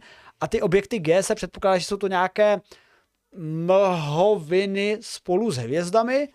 A X7, ten objekt podle toho, jak se chová, by měl být mračnem plynu a prachu, takže ale díky tomu, že je blíž černé díře, tak je takhle zdeformovaný a v roce 2036 bychom mohli mít hezčí obrázek. 2036 je pěkný čas. Třeba někteří z vás budou dokončovat zrovna studia, a nebo tak vůbec, nebo nevím, vracíte se ze svých zahraničních cest, tak si připravte budík 2036, aby jsme se podívali na lepší fotku černé díry. Do té doby budeme samozřejmě mít mnoho dalších informací, protože uvidíme. Dokonce se uvažuje i dalším teleskopu, který by měl následovat po Jamesi Webbovi, ale já si myslím, že do roku 2036 při té rychlosti, kdy se dělal James Webb teleskop, tak to stejně nebude. Takže, takže minimálně rok 2036 bude především královský pro James Webb. Ale tady jde pěkně vidět na těch fotkách, jak v roce od roku 2022 3, 4, 5, 6, jak se nám ta mračno plynu, pravděpodobné mračno plynu a plachu, které pravděpodobně zase vzniklo nějakou srážkou dvou hvězd, ono se to fakt špatně pozoruje, tak jak je přitahováno a deformováno tou černou dírou. Takže, přátelé, a je, mimochodem, ono už se to stalo, samozřejmě 2036 a přičtěte k tomu, jako ta vzdálenost, jako, jakou rychlosti letí světlo od té doby. Takže ono se to stalo před 26 600 lety, což je období, kdy shodou okolností eh, pravděpodobně na našem území vznikla věstonická Venuše a my to teď konečně vidíme. Ale dělám to ostrý můstek na naši novinku uh, historickou, poslední, protože uh, genetická stopa nového oboru, který se jmenuje paleogenetika. A když nad tím tak přemýšlím, protože paleogenetika za, tuto, za tento novou metodu dostal Nobelovou cenu Svante Pébo, nebo, teda já se přiznám, že neumím moc přehláskované A, takže eh, Svante Pébo, řekněme. On ti to promine. Ano, určitě. Bude muset, bude muset. Tak eh, eh, tuhle tu metoda, tahle metoda byla i ve spolupráci dokonce s českými věci využitá pro zjištění nových zajímavých informací o tom, jak se tak nějak měnil genofond v rámci naší kotliny, ale v době jako, takových jako pár desítek tisíc let zpátky. A já když jsem se o tom, když jsme se o tom bavili i v rámci nějakého vývoje lidstva, vývoje civilizace na předchozím streamu, tak ono, jako, mě vždycky fascinuje ty, jako ty rozdíly toho věku. Když si řekneš, nevím, ty si my dva si tak jako vybavujeme při tom našem věku, tak posledních pár let, to dětství kolem před těma 20 lety už zůstává také mlhavější 30 lety. Potom taky víme díky škole, že třeba něco ty 2000 let naspět, pak nějak jako ten Egypt takových těch jako 3000 let naspět a teď pak už tady řešíme 20 tisíc let naspět a 100 tisíc let naspět a tam už jsme úplně jako a pak tady řešíme nějaké jako geologie miliony let, tak to prostě pro lidské a lidskou hlavu je to absolutně nepředstavitelný. A je super, když vydá i díky Sventu Pábovi, eh, má eh, nový nástroj, který je schopný eh, o této minulosti něco víc zjistit. Jak se tobě kouká na této archeogenetickou Nobelovou cenou oceněnou záležitost? Myslím si, že se toho nezbavíme, ale opět zase pokud, uh, myslím si, že to tam psali, že opět jde o posun v technologiích. Opět je něco, co před 20-30 lety si mohl nechat zdát. Opět se dostáváme k tomu, že stejně jako když ty, ty si tam vyrábíš ty svoje krásné pyramidy udělaný, tak uh, dokáže se ani ne tak velká změna, Jo, za posledních, řekněme, 30-40 let se to pro obyčejného člověka nestalo tolik, ale v rámci té technologie, výpočetní výkon a tak dále, se dokáže dokážeš zjistit, jak eh, žili a jak, eh, řekněme, třeba migrovali lidi před 20-30 tisíci lety, lety a dokážeš v podstatě eh, zjistit téměř, co jedli a v rámci vlastně tohohle výzkumu i uh, nějak rozklíčovat genetiku a nějaký propojení jednotlivých skupin, klub, rodin a komunit v rámci třeba celé Evropy v tomhle případě. Což je pro mě krásný, že dřív našel slepku, našel se sošku nějaký krásný, krásného těla, jo, a teďka už to začíná zapadat dohromady. Máš vlastně ty kolečka, začíná to zapadat do sebe a začínáš zjišťovat, jak vůbec probíhal ten vývoj, což se mně líbí mě na tom. Úplně si nemyslím, že člověka by zajímalo obyčejného konkrétní věci, ale z těch, puc, z těch kousků se skládá to celý pucle a začínáme vidět to, řekněme, víc ze široka a to se mně líbí, že začínáme víc chápat ten náš vznik nebo toho vlastně, odkud jsme se my vzali. Vys příklad tam byly přímo eh, studium eh, nějaký toho genetického materiálu tří, tří těl, tří těl mm-hmm. právě v oblasti Jižní Moravy, což je za mě super. Mimochodem mají tam krásný muzeum, doporučuju, ve Věstonicích, nejenom tu, tu sošku, taky přejší, přejší dámy a Zároveň musím pochválit, že opět se zase i Česká republika nějakým způsobem dostává do popředí nejen v rámci eh, politiky a podobných věcí, ale i, i studiu něčeho, něčeho takového zajímavého. Takže jo, super. A teď je otázka, uh, teďka ještě dodám, že ta studie říká, že vlastně ty, eh, ty kmeny nebo ty skupiny, ty komunit, kteří žili v, tom, v, té, v té době, řekněme těch 20-25 tisíc let na zpátky, v dnešních věstonicích, tak v podstatě moc nepředali svůj genofond dál a teďka otázka, co se stalo. A díky tomu, že měli ty informace s, s, v rámci Evropy, tak teďka my tady můžeme spekulovat, co se stalo.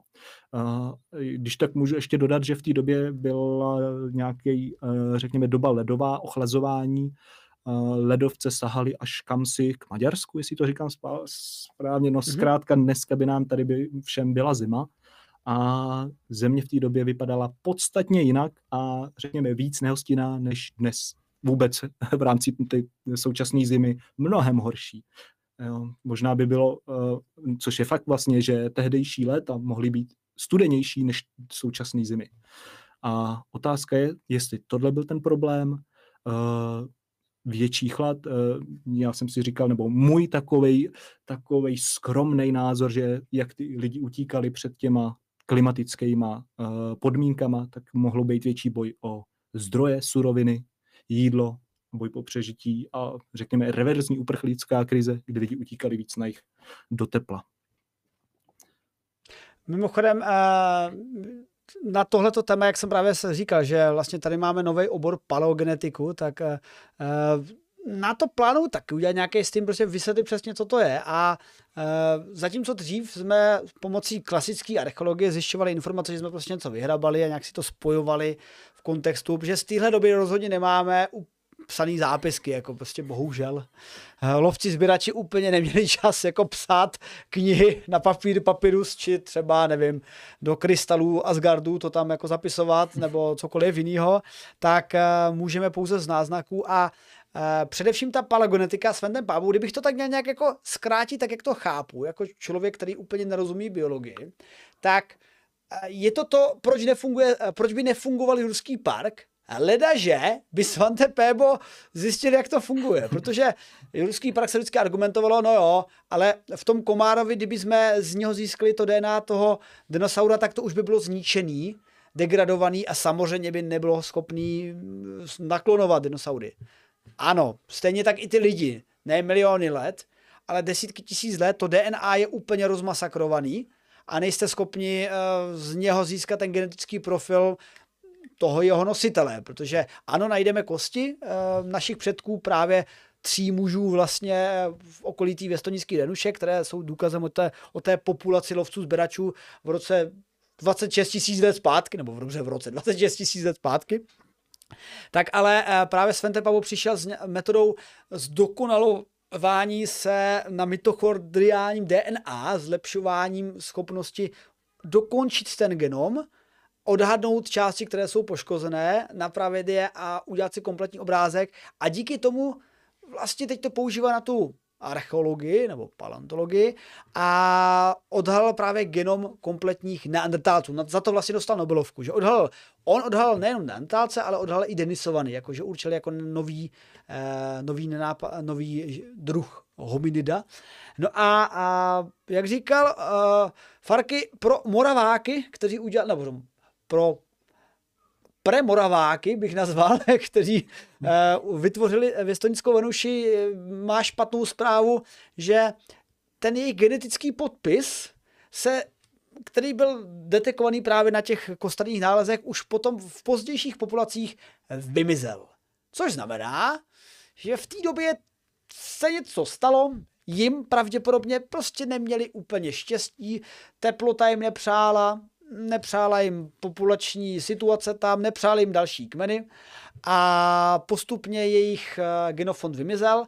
Naopak se objevuje genofond další, jiný, který v naší oblasti je relativně společný. Je to, myslím, kultura, kterou pojmenovali eh, gravecká kultura. Eh, je archeologická kultura, která zajímá střední část mladého paleolitu a byla poprvé detekována v oblasti Gravete v Dordogne ve Francii a měla, hodně využívali nějaká škrábadla, rypadla a hroty s otupenou částí, to, tak podle toho to poznáte. Já když vidím kovové a kostěné rypadla, tak si hned vzpomenu na Valheim, který paříme taky začín, začínali jsme na uh, kostěných a kamenných, kamenných uh, objektech, ne kovový, kamenný jsem chtěl říct. Takže uh, tahle ta komunita, tahle ta kultura nějak v ní prostě už vymizely ty genetické rysy právě našich původních lovců, sběračů z oblasti právě Vestonic. Takže můžeme říct, nyní právě díky palogenetice, že tomuhle tomu uh, rodu úplně uh, civilizace nepřála a nakonec vymizel. Můžeme zjistit něco uh, víc, co až při dalších nálezech, ale spíše, spíše nám ta uh, palogenetika ukazuje jakoby vývoj těch celých skupin lidského, lidských podrodů a tam je třeba zajímavý, že vlastně i ta paleogenetika nám dala tu zajímavou informaci, kterou jsme řešili asi tak před dvěmi roky, když jsme nějak začínali s Vydátorem, že tehdy vlastně byla ta bombová zpráva, že neandertálci nevymřeli. jsou v nás.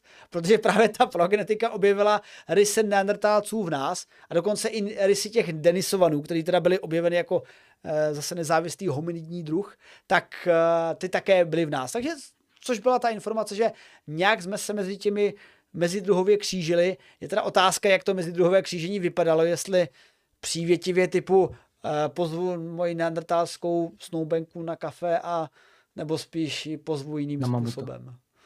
No. Kdo ví. V té době asi nebyli všichni zase tak milovní, jako jsme si mysleli.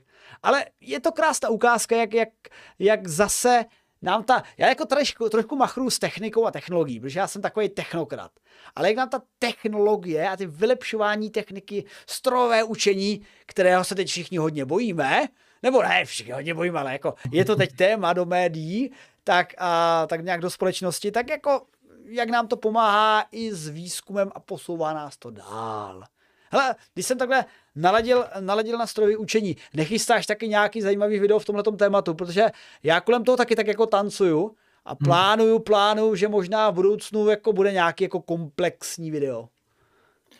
Takhle, já si spíš tomu věnuju jako v rámci mý tvorby, jo? takže to není tak, že bych vás chtěl tady všechny uh, poučovat nebo říkat vám k čemu to je. Hodně teda nenechte se nachytat, hodně lidí tady, nebo jeden pár vytvořil pomocí chat GPT nějakou knížku pro děti, nechal si ji ilustrovat a teďka se to všichni, všichni chytli, jako že umělá inteligence píše knížky, vydělává miliony, jo, byl to jako, bylo to takový jako z komára velblouda, ale ukazujete, co to umí a já teda taky tak koketuju, ať už tvoření různých scénářů, vymýšlení názvů, hmm. náhledovek, hmm. případně i grafický programky, jako je Midjourney a tak dále, ale i další věci, kdy je jedno dokonalý video, který jsem řešil, že je vytvoření minifilmečků ohledně uh, řekněme městech na Marsu a oblíbených restauracích na Marsu, který bylo vytvořený právě pouze tímhle s tím. Takže se zadal skript, který vytvořil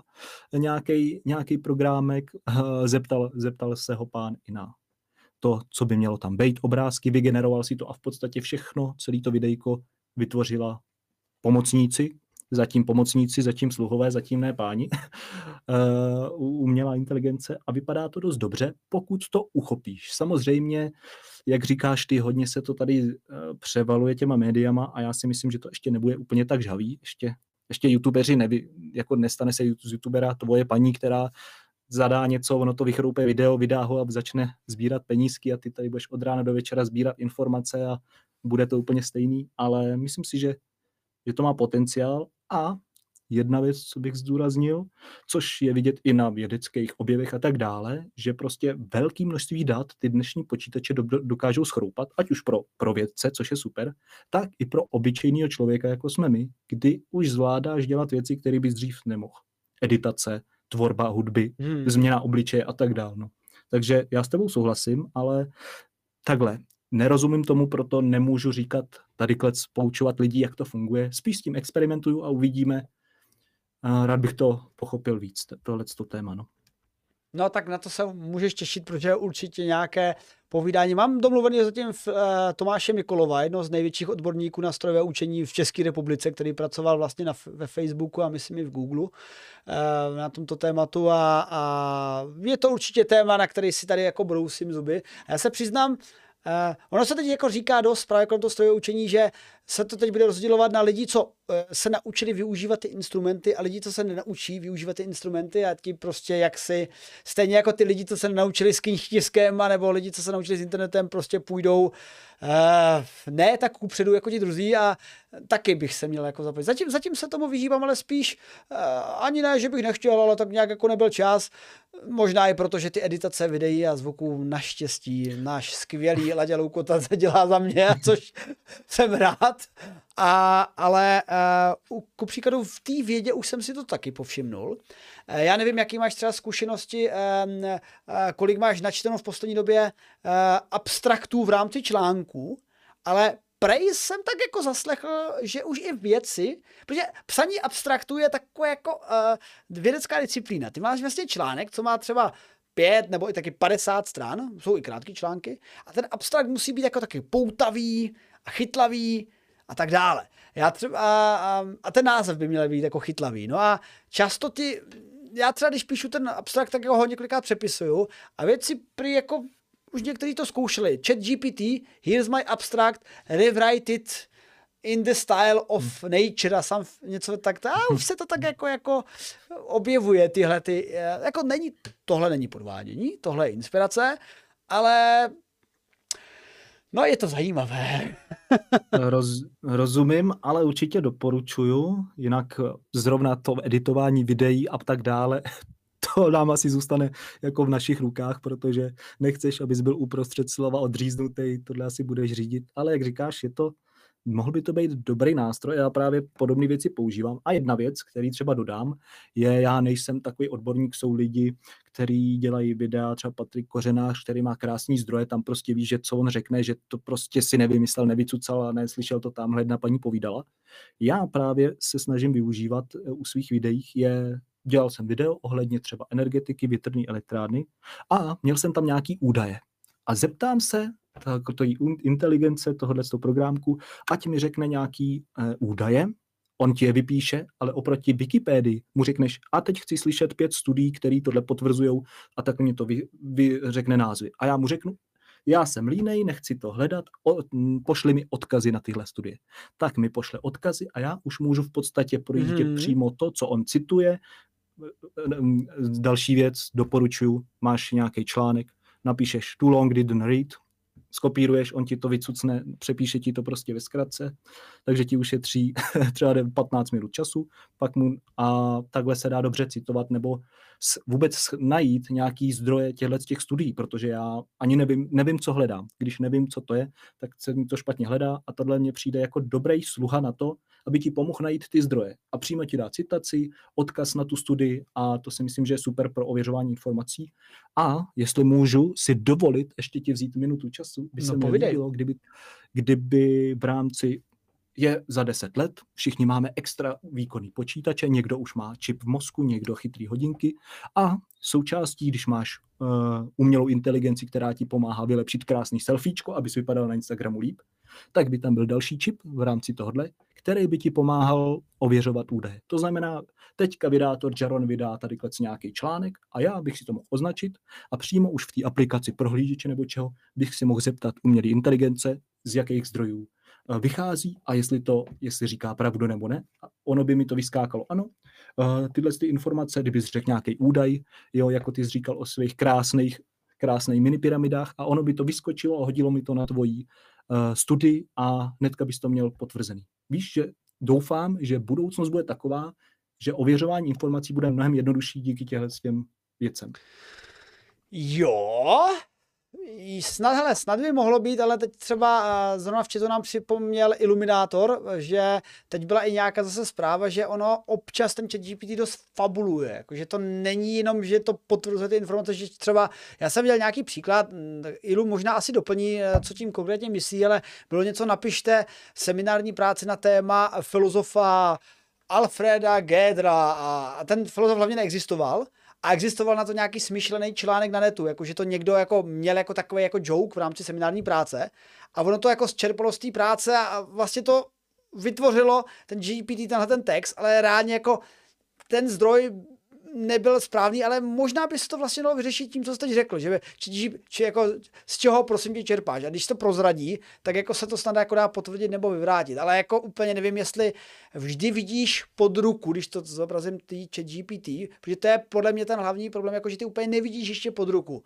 E, takže jako asi nepráskne úplně všechny zdroje. Ale tahle, vyvíjí se to a rozhodně to jako není negativa vůči tomu. To je prostě jenom to, že s každým nástrojem si člověk prostě musí dát pozor, no, protože ten internet ve své podstatě eh, nakonec není jenom to pozitivní. I ten Twitch taky není jenom plný poprosačních kanálů a kanálů s kvalitními hrami, ale třeba také tam koupající se v bazéncích, kteří jsou samozřejmě, kteří na Twitch možná patří častěji než my, bohužel.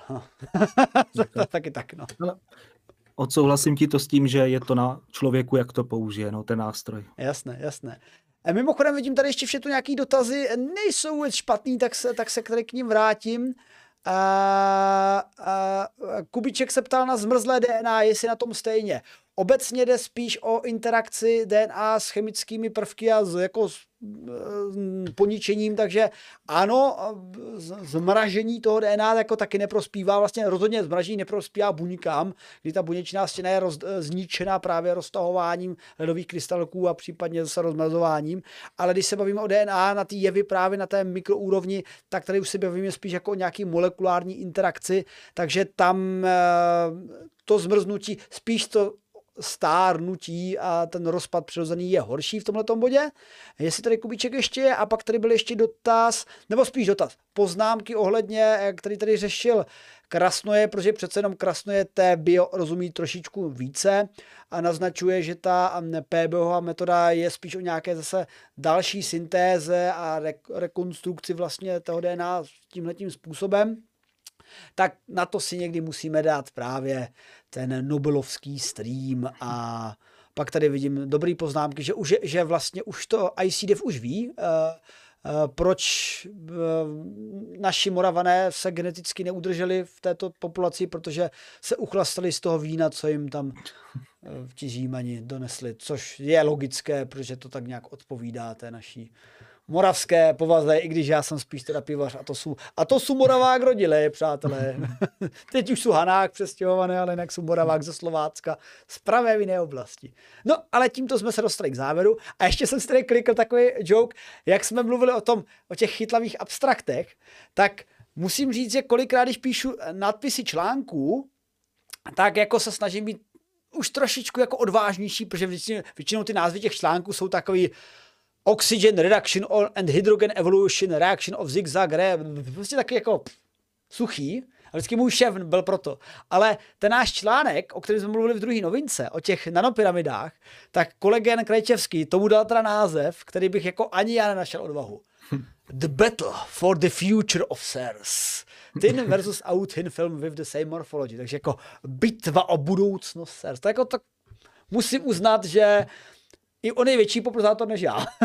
jako respekt. Ale, ale jako bojím se ale toho, co se týče i takhle oficiálních nějakých názvů studií, že prostě dneska je těch studií tak tolik, že prostě musíš prorazit něčím. Mm-hmm. Já mhm. neříkám hát, ale být odvážnější v tom názvu a net nevysvětlovat, jak to funguje v názvu, ale dát tomu prostě takový punc a odchytit toho diváka, říct mu, že máš fakt něco zajímavého. Mně se to líbí.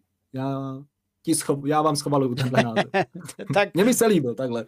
Ne, ne mě, mě, se taky samozřejmě líbí. No mě jako, eh, když si to dám do, do kontextu toho, jak vždycky Takhle, můj šéf, můj bývalý šéf eh, není úplně jako naladěn tak pro popularizačně, jak bych jako doufal teď už jako je to jednou bývalý šéf, ale je to jako skvělý kolega jinak, eh, nebo byl skvělý kolega, ale uh, vždycky jsem to musel u něho se jako vydobít a teď prostě najednou jiný kolega, autor našeho článku The Battle for the Future, prostě OK, dobře. By to bylo o, o megalomaniak uh, nanopyramids that change the planet, tak bych to pojmenoval já. No. Každopádně, jak říká vyhraněná kulička, Poláci měli vždycky trošku větší sebevědomí. Přátelé, já myslím, že to je takový závěr. Uh, za my hodinku a půl jsme to krásně zvládli. Měli jsme tady hodně fyziky, hodně astrofyziky. A na začátku streamu jsme si povídali s Farkem, že už jsme se vlastně dlouho neviděli, což mě překvapilo. Já jsem skoro měl pocit, že si tady povídáme pravidelně, ale Safraporte, naše krásné grafické barevné pozadí se musí více často spojit a při našich dalších pořadech. No, už se těším, až si zase Farkyho pozveme i na nějaké přízemnější témata, nebo ten vesmír nás celkem baví. Protože posledně jsme se dobře bavili u, ohledně těch, to byly vlastně ty elektrárny, si pamatuju, ty příbojové, Voda. že jo? Život na vodě. to taky zajímavé, to taky zajímavé. No, nebojte, přátelé, každopádně, pokud se chcete podívat na a, zajímavé novinky z vědy a techniky a, a v krátkých formátech Reelsů, tak mrkněte na Farkyho kanál na Farky.cz, protože teď to tam jde velmi aktivně a pro ty, co přišli později, tak se i dozvíte, jak nebýt okousaní komárama, což by se třeba tady u nás, tady iluminátorovi v těch rybnících na Třeboňsku se to mohlo hodit, takže na to se můžete mrknout.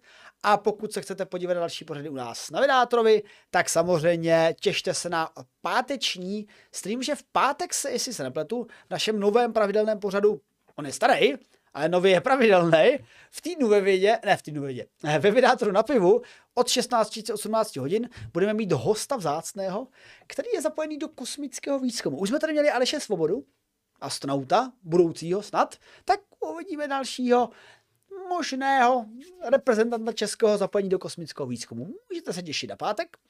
A e, dostal jsem reakci od fandů, že bychom také mohli zmínit i nějaké fyzické akce, kde budeme. Což je pravda, že jsem to vždycky na listopadu, prosinci dělával a pak jsem se na to nějak vybot, ale ne, že by se na to vybot, ale prostě jsme nikdy nejeli, ono se přes zimu nikam úplně nezdí a teď na jaru se taky nikam moc nezdí, že furt zima, ale v Dubnu, přátelé, v Dubnu je eh, Comic-Con v Praze, tak tam se na vydátora na mě a Láďu Loukotu můžete těšit. Samozřejmě tam v Praze máte mnoho fascinujících zajímavých hostů, protože na Comic-Conu v Praze bude i velkolepý Richard Dean Anderson. Sám plukovník O'Neill a dokonce i Corin Němec, Jonas Quinn. Daniela tam nevzali, tak tam vzali uh, Jonase Quina. No a prostě skvělý. A dokonce i dva, už tři dny vím, že tam bude Come on, feel the full power of dark side. Takže bude tam i Palpatin dokonce přijede, takže můžete se těšit na velkolepé hvězdy filmového nebe, eh, Palpatina, plukovníka Uníla a také se můžete těšit, vlastně ještě, ještě tam Danny Glover, to mi říkal Ušák, že to je zase jeho, na to se těší. Uh, smrtonosná pas nebo zbraň, jedna z toho, já to vždycky pletu. Prostě ten, ten, ten týpek, co tam jako pomáhal s tím. No a budeme tam mít i my přednášky, eh, nejednu z přednášek právě na Komikonu. A pak je eh, Akademie Film Olomouc v Olomouci, kde by bylo absurdní, kdybych nebyl, protože jsem z Olomouce, tak jako tam se taky nějak zevíme. A možná i na jednom nebo druhým bude ten pořad Co by kdyby, který jsem tak lehce jako naznačil. Pokud nevíte, o čem mluvím, co by kdyby, tak si to vygooglete a uvidíte. Ještě to není 100% potvrzený, ale možná na AFO, možná na Komikonu se objeví živej pořad, co by kdyby. Máte se na to těšit, takže nebojte, až se to všechno potvrdí, tak dám status na Facebooky, abyste se mohli na něco těšit. A kdo ví, třeba někdy uvidíte i na přednáškách, akcích, i Farkyho, když ho vytáhnem. Nebo na gamingu přes stream, nevadí. Tak jo, Farky, moc díky, že jsi na nás udělal část a povídal si s námi o kosmu i o věcech nejenom přízemních, ale velmi hlubokých. Já děkuji za pozvání, rád si s tebou povídám a doufám, že se uvidíme příště uh, dřív, než si zase přestěhuju do nového domu, který jsem si postavil. jo, ale samozřejmě to studio tam bude úplně se těším, že jak jsem mu říkal, jsme zapli stream, nakonec nás chlapi nejvíc baví si tady vyhrávat s těma všema věcma, s těma světýlkama, s těma... Doprava, doleva, nahoru, ano, ano, dolů. aby, to, aby to bylo krásný, přátelé. A samozřejmě já moc děkuji, Flafik už tady není, ale jako Flafik vždycky přiběhne a řekne, že to tady mám pěkný, aby pochval, jak mi to tady pomáhal vybudovat, takže i díky Flafíkovi za to, že mi s tím osvětlením a ozvučením a okamerováním tak moc pomohl. Přátelé, a taky velký dík patří vám za to, že vy dáta podporujete. Protože jsme měli nějakýho, nějaký zemření na startovači, startovač se nám úplně zhroutil a vynuloval. Naštěstí jste mezi tím nás zase začali zpátky podporovat na startovači, za což vám moc děkuju, přátelé.